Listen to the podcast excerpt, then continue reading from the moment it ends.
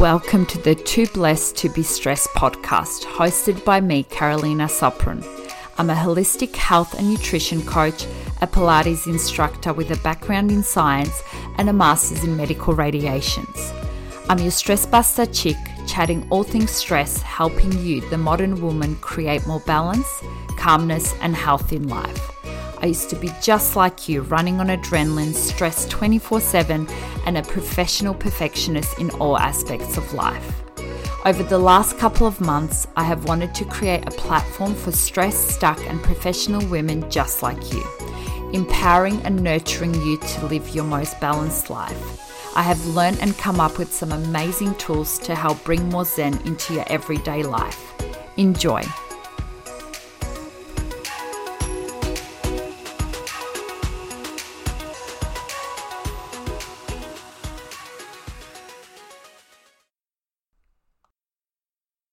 Hello, darlings, and welcome to episode 24 of the Too Blessed to Be Stressed podcast. I'm super excited about today's episode because I have such a beautiful guest to share with you all. Sarah Rees is a fully accredited cognitive behavioral therapist with a background in mental health nursing. She has over 20 years' experience of working in the field of mental health, helping people find lasting solutions. Sarah is also trained in eye movement desensitization and reprocessing, as well as compassion focused therapy. She's passionate about creating and delivering modern mental health strategies and advice.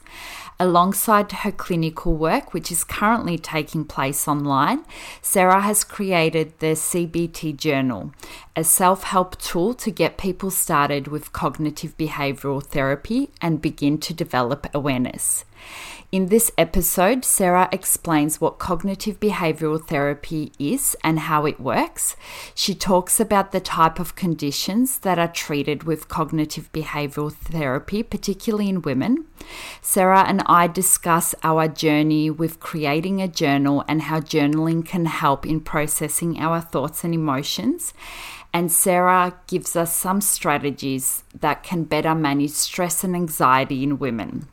I'm such a big fan of cognitive behavioral therapy and have actually experienced it myself to help with my anxiety and stress related behaviors. And I always say this I'm forever grateful to my doctor for introducing me to CBT. And I really am looking forward for you guys to know a little bit more about this amazing technique. Hope you enjoyed this conversation. And remember, life is for living, not for stressing. You are too blessed to be stressed. Hello, Sarah, and thank you so much for being on the Too Blessed to Be Stressed podcast. It's so great to have you on. Thank you so much for having me on. I'm really looking forward to our conversation. Amazing. So I've been asking all my guests what yeah. they've actually learned while being in isolation. I know you're from the UK and yeah. isolation I think has been a lot different there than it has here in Australia. So what were your main learnings during this time? I thought it was such a, a good question. I think, and I think especially as in the UK, um, I know it's different all over the world. Was slowly starting to come out of isolation now. So I think it's a really important time to reflect on what we've learned and, and what we might want to take forward with us. I think the main thing that I learned is that I had really overcomplicated my life and that it needs to be a lot more simple and straightforward. So I was so busy and overwhelmed and i really kind of thought i had a balance and i probably didn't and it's only been paring everything back that actually i hope that i can go back into whatever normal is going to look like with a lot more balance I think I've, I've realised that I need a lot more downtime, that um, I don't need to spend as much money as what I was doing. and actually, I wonder if I was spending more to kind of make the busy manageable, you know, kind of treating myself because I was overworking. I don't know. My credit cards had a nice holiday anyway. Um, oh. I've I've learned how much I value my time with my friends and how much I adore my hairdresser. She's going to get a big gift when I see her next time. I can't wait. You and, and me both. I know it's getting really bad.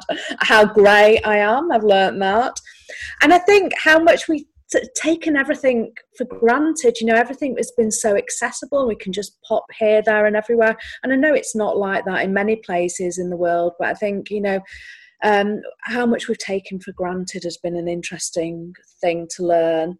And also, um, how resilient we are, how much we can pivot and ad- adapt to, you know, changes that happen. That we're probably a lot more resilient than what we realise. Because if you told me in February that in a couple of months I would take my whole business online, um, I would have completely freaked out. But we all did it, and we did it very quickly. So I think we need pats on the backs for how resilient we've been. I totally agree with you. I think I love what you touched on. It's definitely taught us to slow down a little bit. I think yeah. I've definitely learned to pause a little bit. Sometimes my life can be a little bit chaotic, but I feel really grounded and I feel like mm. hopefully I can I guess, stick with being able to be a lot more mindful than what I had been prior to COVID.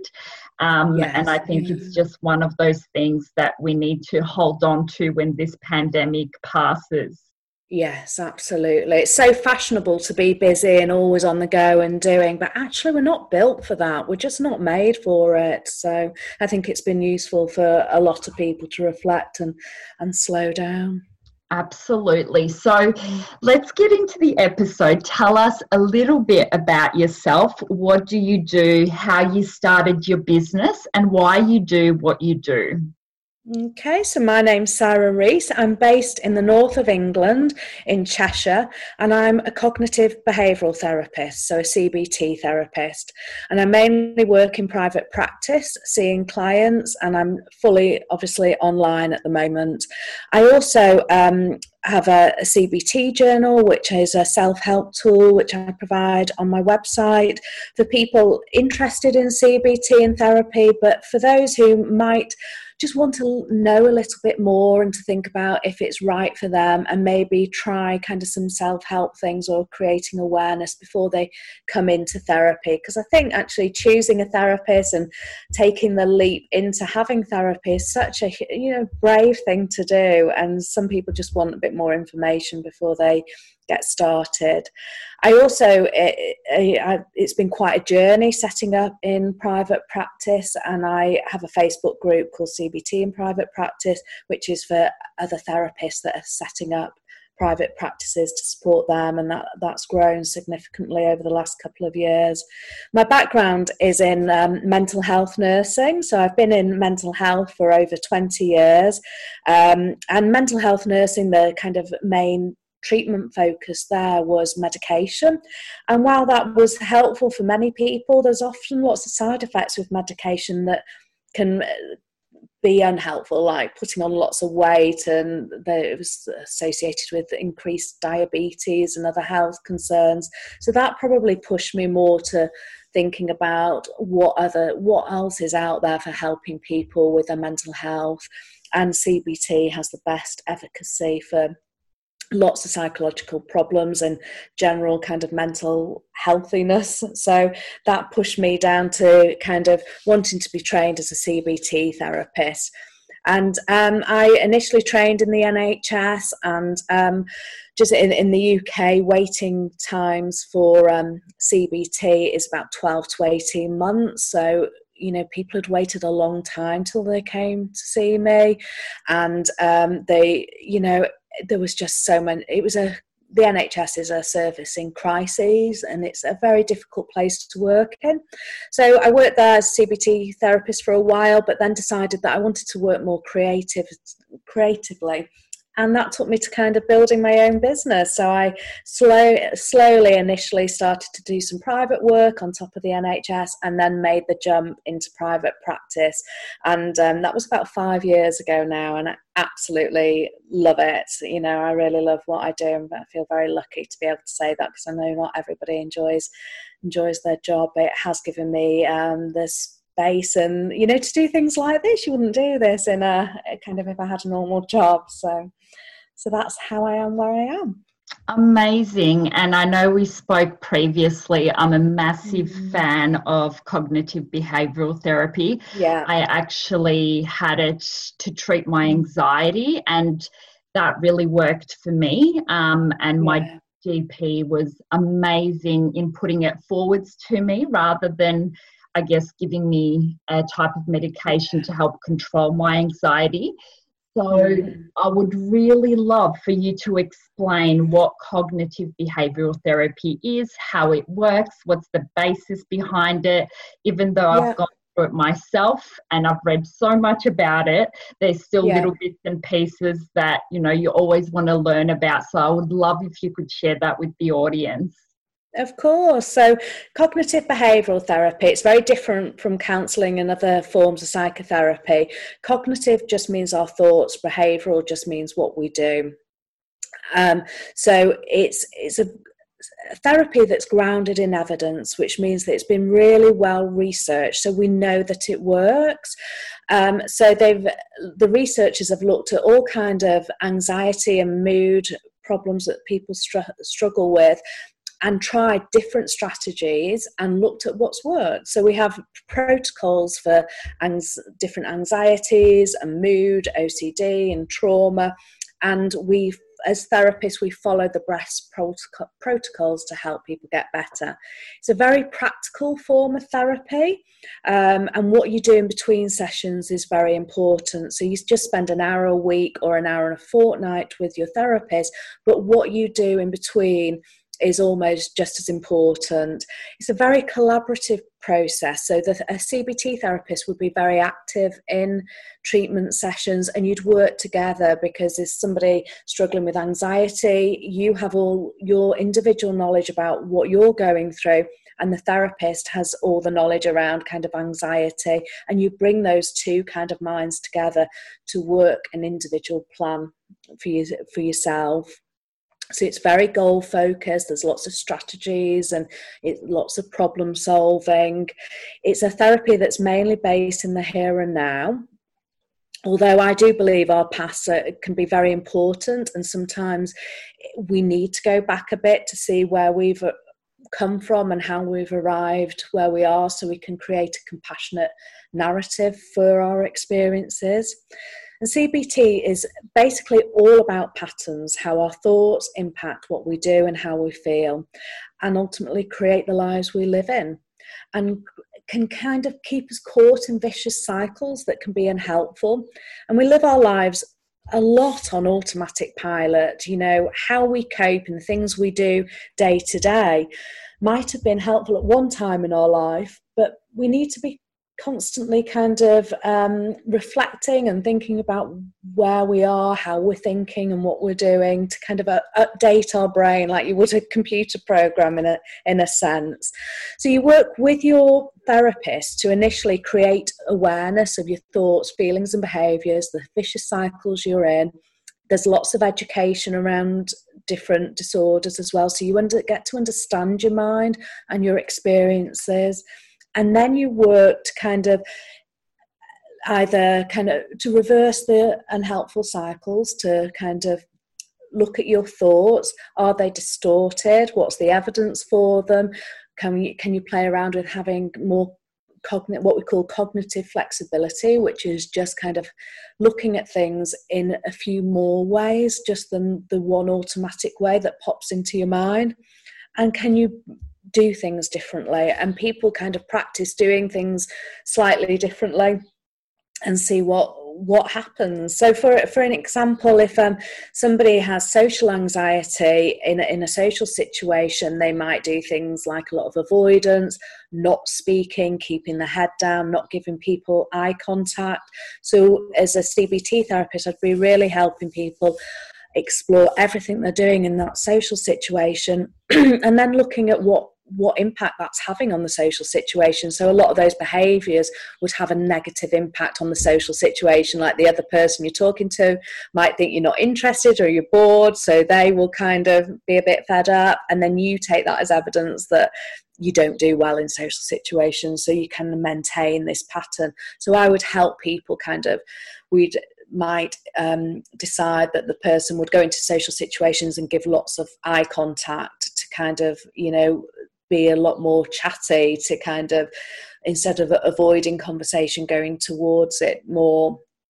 And you'd play around with that and seeing what impact that has. And then it's through the kind of evidence of trying different things that people kind of change their behavior so if we change our, how we think it changes how we feel and what our, what we do and then creates kind of hopefully more helpful ways of being and it impacts the lives that we we live in amazing so, and i think our thoughts are everything and once yes. you get stuck in a particular pattern or thought cycle it's very hard to stop it unless you have some intervention and i feel like yes. that was something that happened with me i was always anxious and stressed about everything and that just became my way of life i wasn't yeah. actually processing what was actually going on so i think that's where this type of therapy is just amazing yeah, so you can have those feelings of anxiety and stress all the time, but you might, people often don't link it to this is a result of the thoughts I'm having.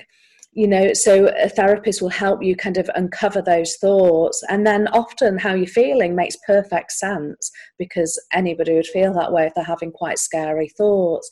And our brains can't pull apart imagination and reality. So if I have a thought, you know, every time I cross a road, if I ever thought I could get knocked over by a car, over time I'd be really scared at crossing the road. It makes perfect sense. But, you know, we we sometimes lose awareness of our minds. We we're not that aware of our thoughts because of this automatic pilot we we can get ourselves into. So, you know, therapy helps you become more aware of your mind and then with awareness you have choice to make helpful changes.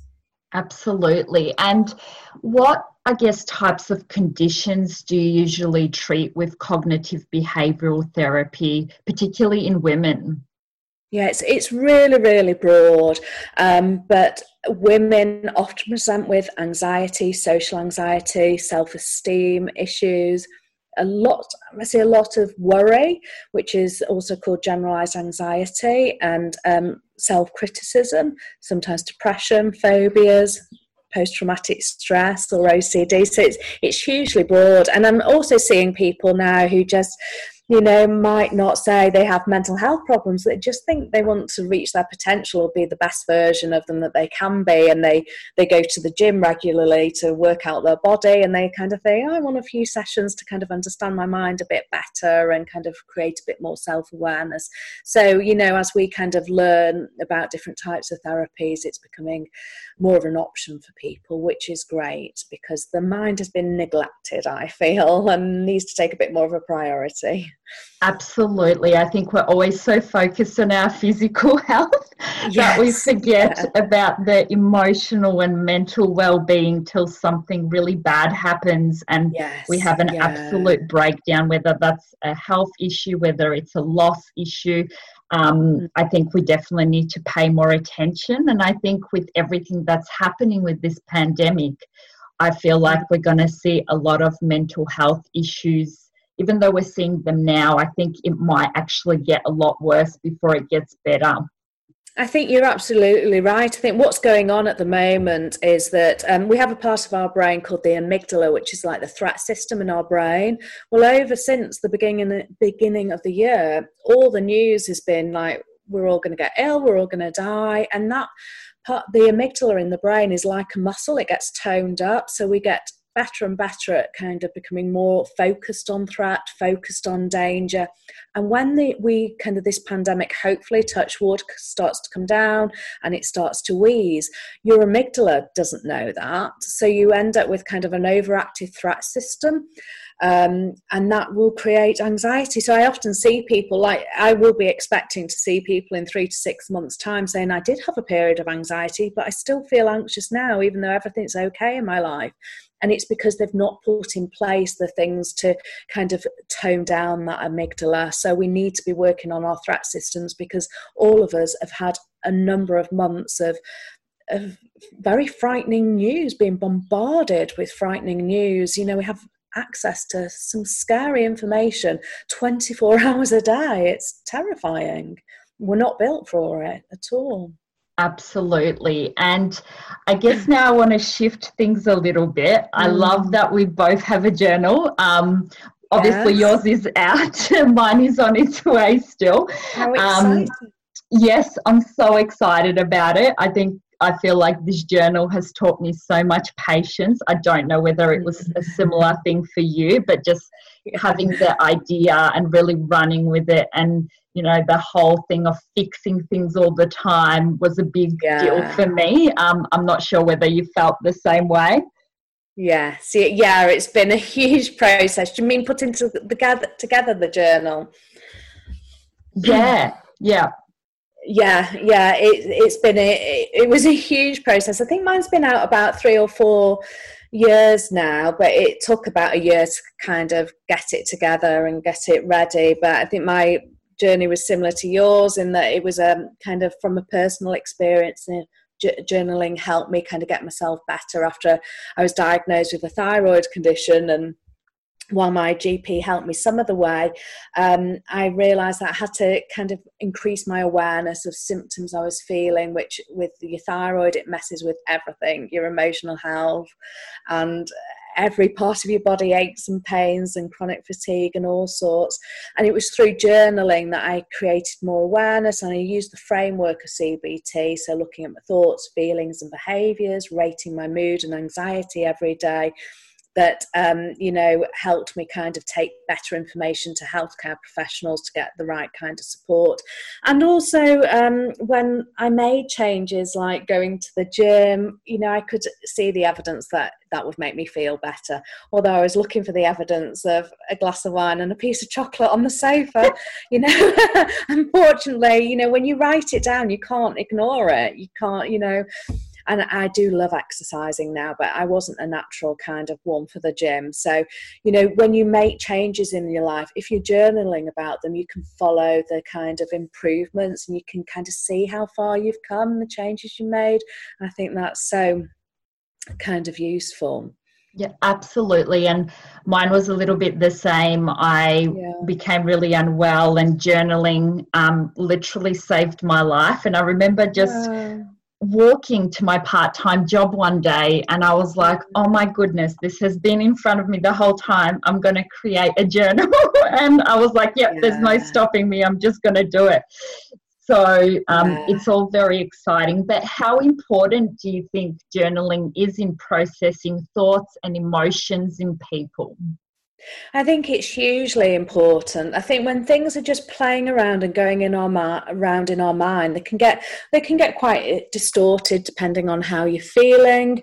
And when you get them out of your mind down on paper, you know the first thing you're doing is getting a bit of distance from those thoughts. And with this, with that distance, you can get more objectivity, more clarity it can help increase your cognitive flexibility. So you can kind of have um, just more flexible in how you're thinking. You can start to analyze and reflect. And once it's out of your mind, sometimes people are ruminating or going over things as a way of trying to remember them. But when you can put it down on paper, you can almost shut the book on it a little bit and help you help yourself have a break from it. I think so we know that when we hold things in it creates stress in our body. There was a really interesting i don't know if you're aware of the work of James Pennebaker. I and, am yeah. Yes yeah he does some great work but he just he talks about an interesting experiment where there was people um, taking lie detector tests and um, if they um, kind of told a secret like they'd committed a crime, even though they were going to go to prison, when they kind of said it out loud, their stress levels reduced. They could see that on the machine mm. they were using. So we know that releasing information, sharing information, not keeping secrets, letting emotions out reduces stress on our body and has a huge impact not just on our emotional brains but on our physical health as well. It's actually no, not good for our stress levels to, to hold stuff in. We need to be releasing and processing stuff. Hugely important for our well-being in general. Yeah, and you always just know, like, whenever you're stressed about something, you hold all this tension, and as soon as it's yes. out, you're like, oh my goodness, I feel alive again. I feel yes. vibrant again. Yes, yeah. It's something to do as well, isn't it? Because often problems that are arising day to day, we can't do something about it in the here and now, but it's a really practical thing to do, isn't it? Journaling, getting it out. And sometimes having a good a rant is very important, and sometimes it can be, you know, hugely therapeutic when you're working through emotions and helping you to make sense of what's going on for you. Absolutely. And what are some of the strategies that you would recommend to women um, in order to manage their stress and anxiety a little bit better? Well, I think you know the, the first things I'd say is is start journaling about it. What we're doing in therapy, and uh, you know, I think a journal is kind of like you could see it as a therapist that's there for you twenty four hours a day. It's always available. Where um, therapists are just with you an hour a week. So you know, when you are in therapy or when you're journaling, the, the aim is to create awareness of your mind. And when you want to manage stress or anxiety, becoming more aware of what's going on is hugely important because then you can address distorted thoughts or kind of change um, maybe unhelpful behaviors. But with anxiety, often we try and think our way out of it. And it's that thought process that's really unhelpful because if you're anxious, your anxiety is about a threat. Um, so we're built to do something about our threats, but in this day and age, often our threats aren't um, predators about to kill us. They're kind of unpaid bills or, you know, maybe job insecurity. So we have that anxiety and it propels us into overthinking, but our thinking is then distorted by the anxiety. So thinking can be really unhelpful when you're stressed and anxious. And actually, what you need to do is come more into the body. Notice where you feel it in your body and your physiology practice allow allowing the feeling accepting it you know because they say what we resist persists so it gets more difficult. If we don't want to feel stress and anxiety we almost add another layer of suffering onto it and it becomes more tricky. And anxiety and stress is our blood pressure being high. So instead of trying to think our way out of it you want to kind of ma- manage it from physiology physiological perspective and bringing your blood pressure down. So, mindfulness is really helpful. Really keeping on top of your basics like exercise, you know, and really good diets, being very connected with, with people is important. Trying to be aware of your thoughts. Thinking, are they facts or not? You know, a lot of what causes us stress and anxiety is that our thinking is hypothetical. It's not happened. It's very future based it's not in the here and now. And you know and when it's hypothetical thinking we can't do anything about it. We don't know if it's and often it never happens. So a lot of the anxiety is not factual based so really keeping things in the here and now is useful. Trying to get as much flexibility in your thinking as you can you know if you have one thought it's useful to think about another three ways you could think about that to give yourself more perspective asking yourself what would you say to a friend in this situation can be really helpful as well so there's there's such it's such um a broad way you can uh, help yourself. You know, the, I think the key thing to know is that anxiety and stress is really treatable. We don't need to live feeling anxious and on edge. We can do something about it, and that's the important thing to to keep in mind. Absolutely, and I think I guess from experience, sometimes we think so far ahead that we create yeah. that stress for ourselves, and that yes. stress physically isn't there because it hasn't even happened yet. But yes. our mind just races, and we just can't stop it from racing. So, um, I love that you touched on that, and all that information was so insightful, Sarah. So, thank you so much. Pleasure, pleasure. Mm-hmm. And how can people find you? Tell us a little bit what your business offers are, where people can connect with you if they want to know a little bit more about your journal and cognitive behavioral therapy. Um, I think my website is the best place. There's I've been um, writing about journaling, mental health, um, and different types of therapy for a long time now. So there's lots of blogs on there, and there's a podcast. And if you're interested in kind of some of the things I've talked about today, there's um, a free guide to building emotional resilience. So I go through some kind of tips in there. So that's you that you can download that from my um, homepage, and that's free to download.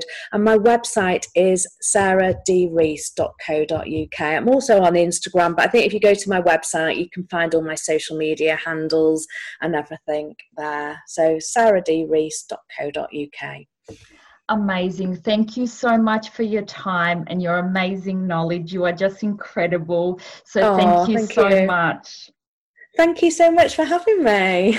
Please look after yourself, stay safe, and hopefully yes. Some of the listeners reach out to you because you do some amazing work. Thank you so much. Thank you. Take care. Bye. Bye. Bye. Bye. Thank you so much for tuning in today. If you have loved and enjoyed today's podcast, then please share it with your friends and family. If you have any comments or would like to reach out, you can find me on Instagram at Knowing Her Wellness. See you soon for the next episode of Too Blessed to Be Stressed.